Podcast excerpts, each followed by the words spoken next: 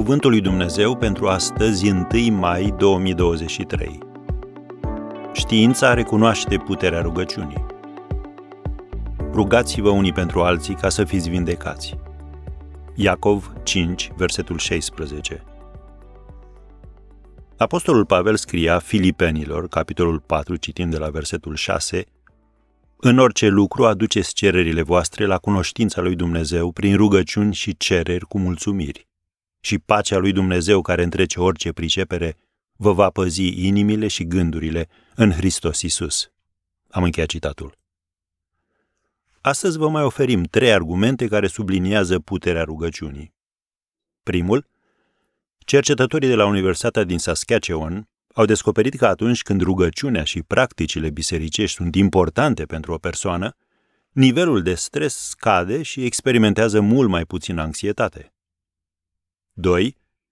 Cercetătorii de la Universitatea din Texas au precizat că persoanele care frecventează regulat biserica își asumă un rol mai activ în menținerea stării de sănătate. Sunt mai predispuse să meargă la controle periodice, iau vitamine și sunt mai puțin predispuse la abuzul de alcool și de tutun. De asemenea, sunt implicate într-o varietate de activități zilnice și dorm bine noaptea. În consecință, ele sunt mai sănătoase și trăiesc mai mult. Biblia ne spune că trupul nostru este locașul Duhului Sfânt și că nu ne aparține. Vezi 1 Corinteni, capitolul 6, versetul 19. Așa că trebuie să-l respectăm și să avem grijă de el. Și 3. Revista Cercetări asupra îmbătrânirii a publicat rezultatele studiului a trei mari universități care au arătat că persoanele care au convingeri creștine semnificative și care le pun în practică sunt mai puțin predispuse la boli de inimă.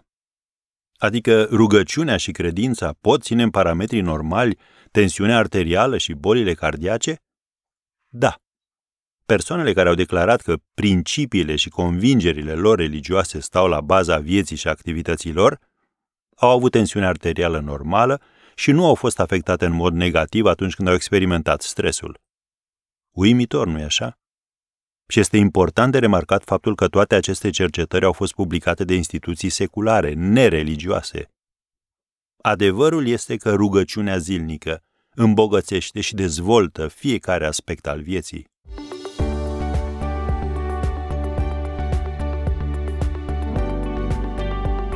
Ați ascultat Cuvântul lui Dumnezeu pentru astăzi, rubrica realizată în colaborare cu Fundația SER România.